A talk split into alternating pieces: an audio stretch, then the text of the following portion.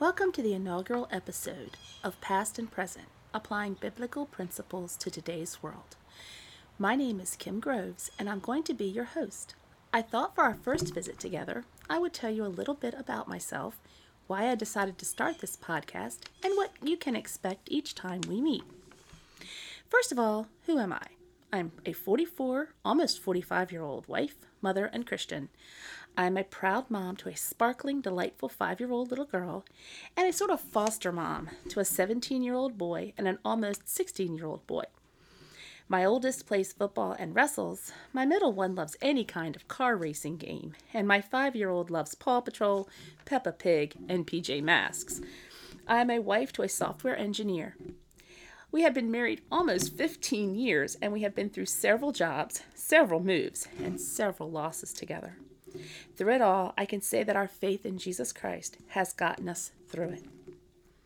I decided to start this podcast at the urging of my friend Dave.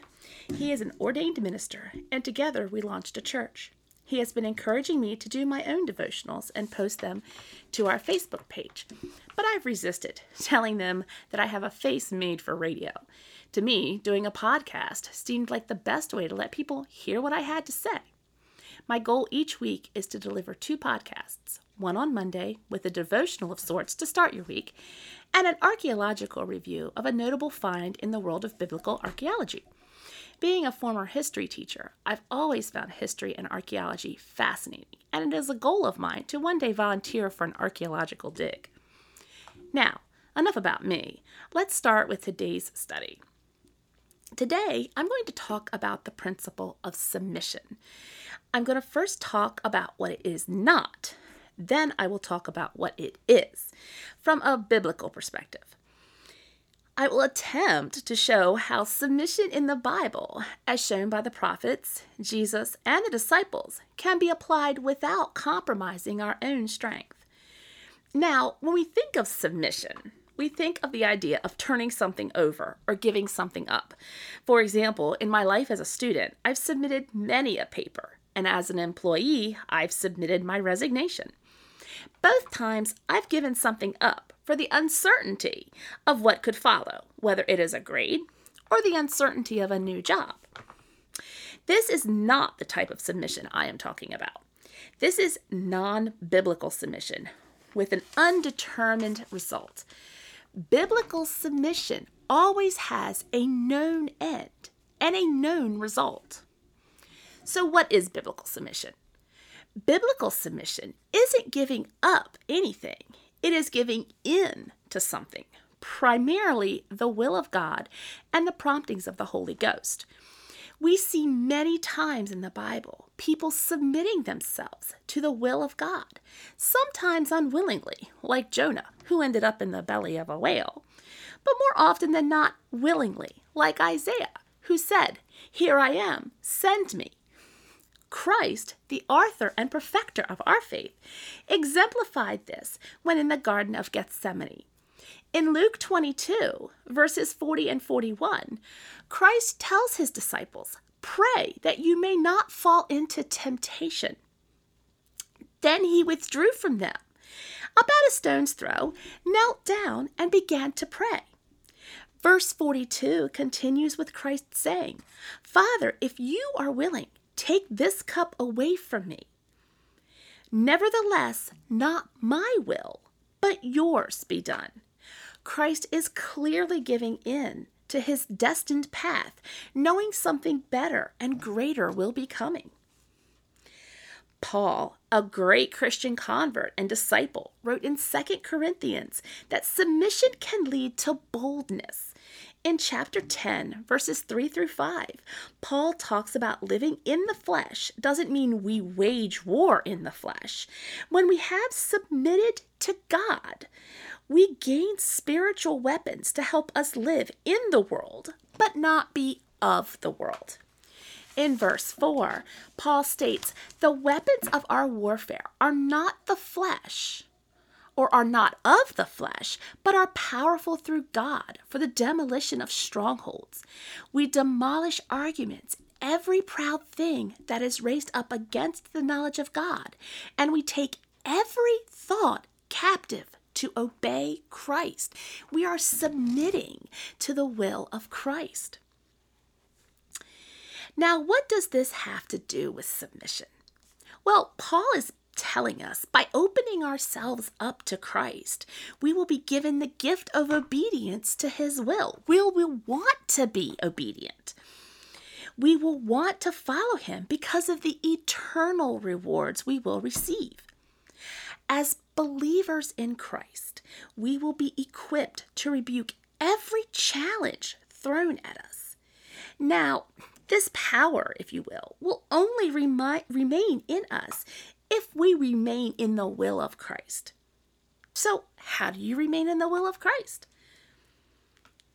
We do this by prayer, scripture reading, scripture study, and looking for ways to live the commandments. Now, Paul encourages us to monitor our walk and be filled with the Spirit. In Ephesians 5, Paul issues a number of cautions. In verse 15, we are told to pay attention to our walk. And in verse 16, we are informed to make the most of the time because the days are evil. This goes back to living in the world, but not being of the world. In verse 18, Paul reminds us to not get drunk with wine, which can lead to reckless living, but instead be filled by the Spirit.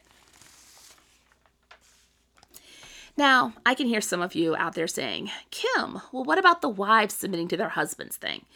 Well, you're raising a good point, and I hear you. Paul, in Ephesians chapter 5, reminds wives to submit to their husbands. This is what you're thinking of. However, the larger picture is that Paul is encouraging us to love and submit to each other in Christ as heirs to Christ.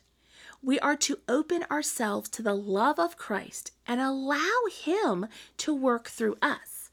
The husband and wife allegory is to show that our relationship with Christ is as intimate as a husband's is with his wife. Biblically, when a man and a woman leave their families, they come together as one body, such as it is with us as Christians. When we make a choice to leave our old life, our old family, if you will, and become joined in Christ, we become one with Him and His will because we made the choice to give up an old life and live a new life. In other words, by submitting to Christ, you gain a new outlook and a new family in Christ. A second aspect of submission is in submitting to local leaders and authorities. And in today's times, that is very difficult because we are all over the place. Each of us thinks something different about everything. This is an especially sore topic, like I said, especially now, with the upheaval in the United States lately. Now, I'm not going to debate politics or even discuss my own, but I will say that Christ did tell his followers to render unto Caesar what is Caesar's. This applies to more than taxes. This includes submitting to the laws our government makes. Now, while we may not agree with all the laws and ordinances that are passed by our government, we should obey them and work to facilitate positive change in our communities to change the things we do not agree with. We should also pray for our leaders, regardless of if we agree with them. Pray they be guided by God and His wisdom as they face the challenges of running our government on every level. Now, I'm going to be honest. This can be the hardest act of submission to perform because we are human. And in today's climate, government officials can be very polarizing. I will even admit to struggling with this at times. I'm human. I do know, however, that Heavenly Father and Jesus Christ have promised me far more spiritual and earthly blessings for my submission than any politician possibly could. Well, I think that just about sums up our first podcast. If you enjoyed this podcast, please feel free to email me at kimg.pastandpresentpodcast at gmail.com. You can also look for us on our Facebook pages, Rebirth Network with a purple heart between the words, or Rebirth Encouraged, also with a purple heart between the words. Finally, I encourage you to look for Thursday's podcast where I will be talking about a house that was found in Nazareth that may have a connection to Jesus.